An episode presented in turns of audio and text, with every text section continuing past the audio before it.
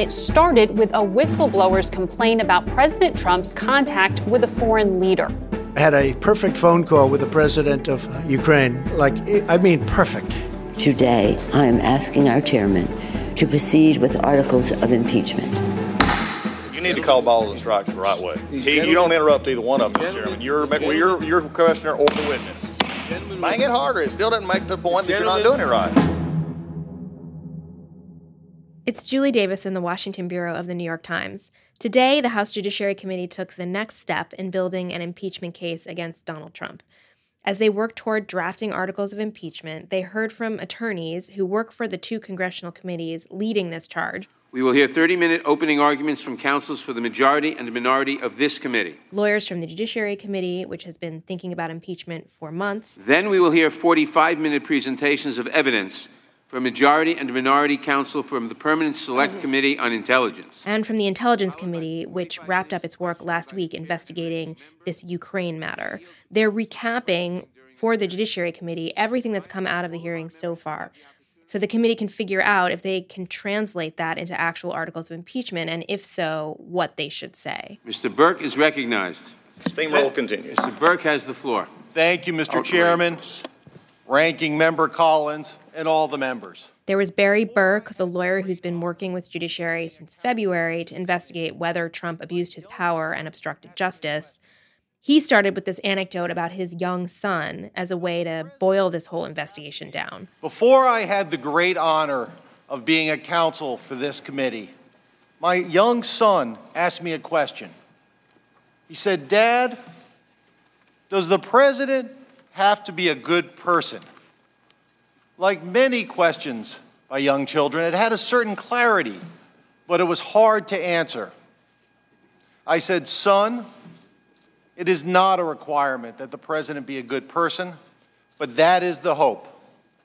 It is a requirement that the president be a person who does not abuse his power. And if you're discussing this with a kid, the simplest explanation is that the president can be a bad guy. That's not what this is about, Berke says but he can't be a corrupt person, somebody putting his own interests ahead of the country's interests. It is a requirement that the president not be a person who acts as though he is above the law in putting his personal and political interests above the nation's interests. That is the lesson of the Constitution. That is the lesson of the founders.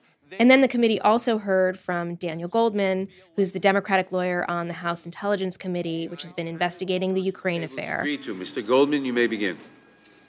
Thank you, Mr. Chairman. And he has sort of the line of the day about how the president's ongoing efforts to get a foreign country's help in his reelection effort amounted to what he called a clear and, and present danger, danger to our free and fair elections and to our national security. That's just the starkest way you can put that. The overwhelming evidence of this scheme is described in detail in a nearly 300 page document entitled the Trump Ukraine Impeachment Inquiry Report, formally transmitted from the House Permanent Selecting Committee on Intelligence to this committee a few days ago. But the latest, and the thing that jumped out at me, is what didn't come up much at this hearing, which gives us a clue about what's coming next.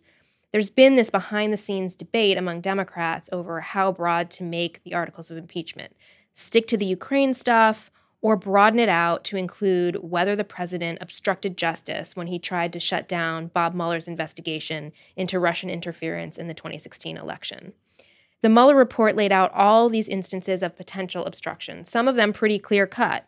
And the question for Democrats now is as long as we're going down the road of impeachment, do we pick up where Mueller left off or jettison all that work and just focus on Ukraine? The integrity of our next election is at stake.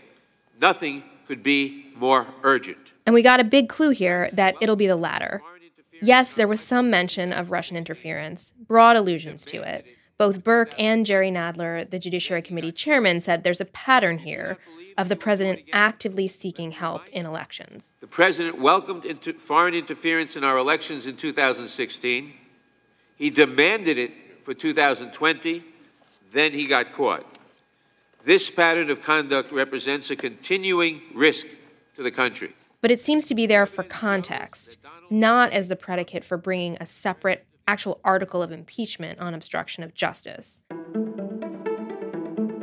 Now, it may still figure into the articles of impeachment in some way, maybe rolled into a charge about obstruction of congressional investigations, including the Ukraine matter.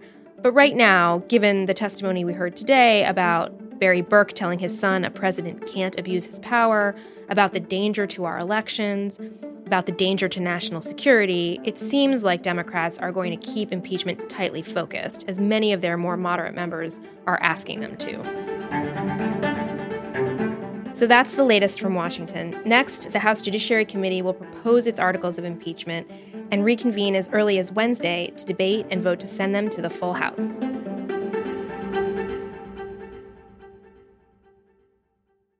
Brought to you by the Capital One Quicksilver Card. With Quicksilver, you earn unlimited 1.5% cash back on every purchase, everywhere. That's unlimited 1.5% cash back on everything you buy.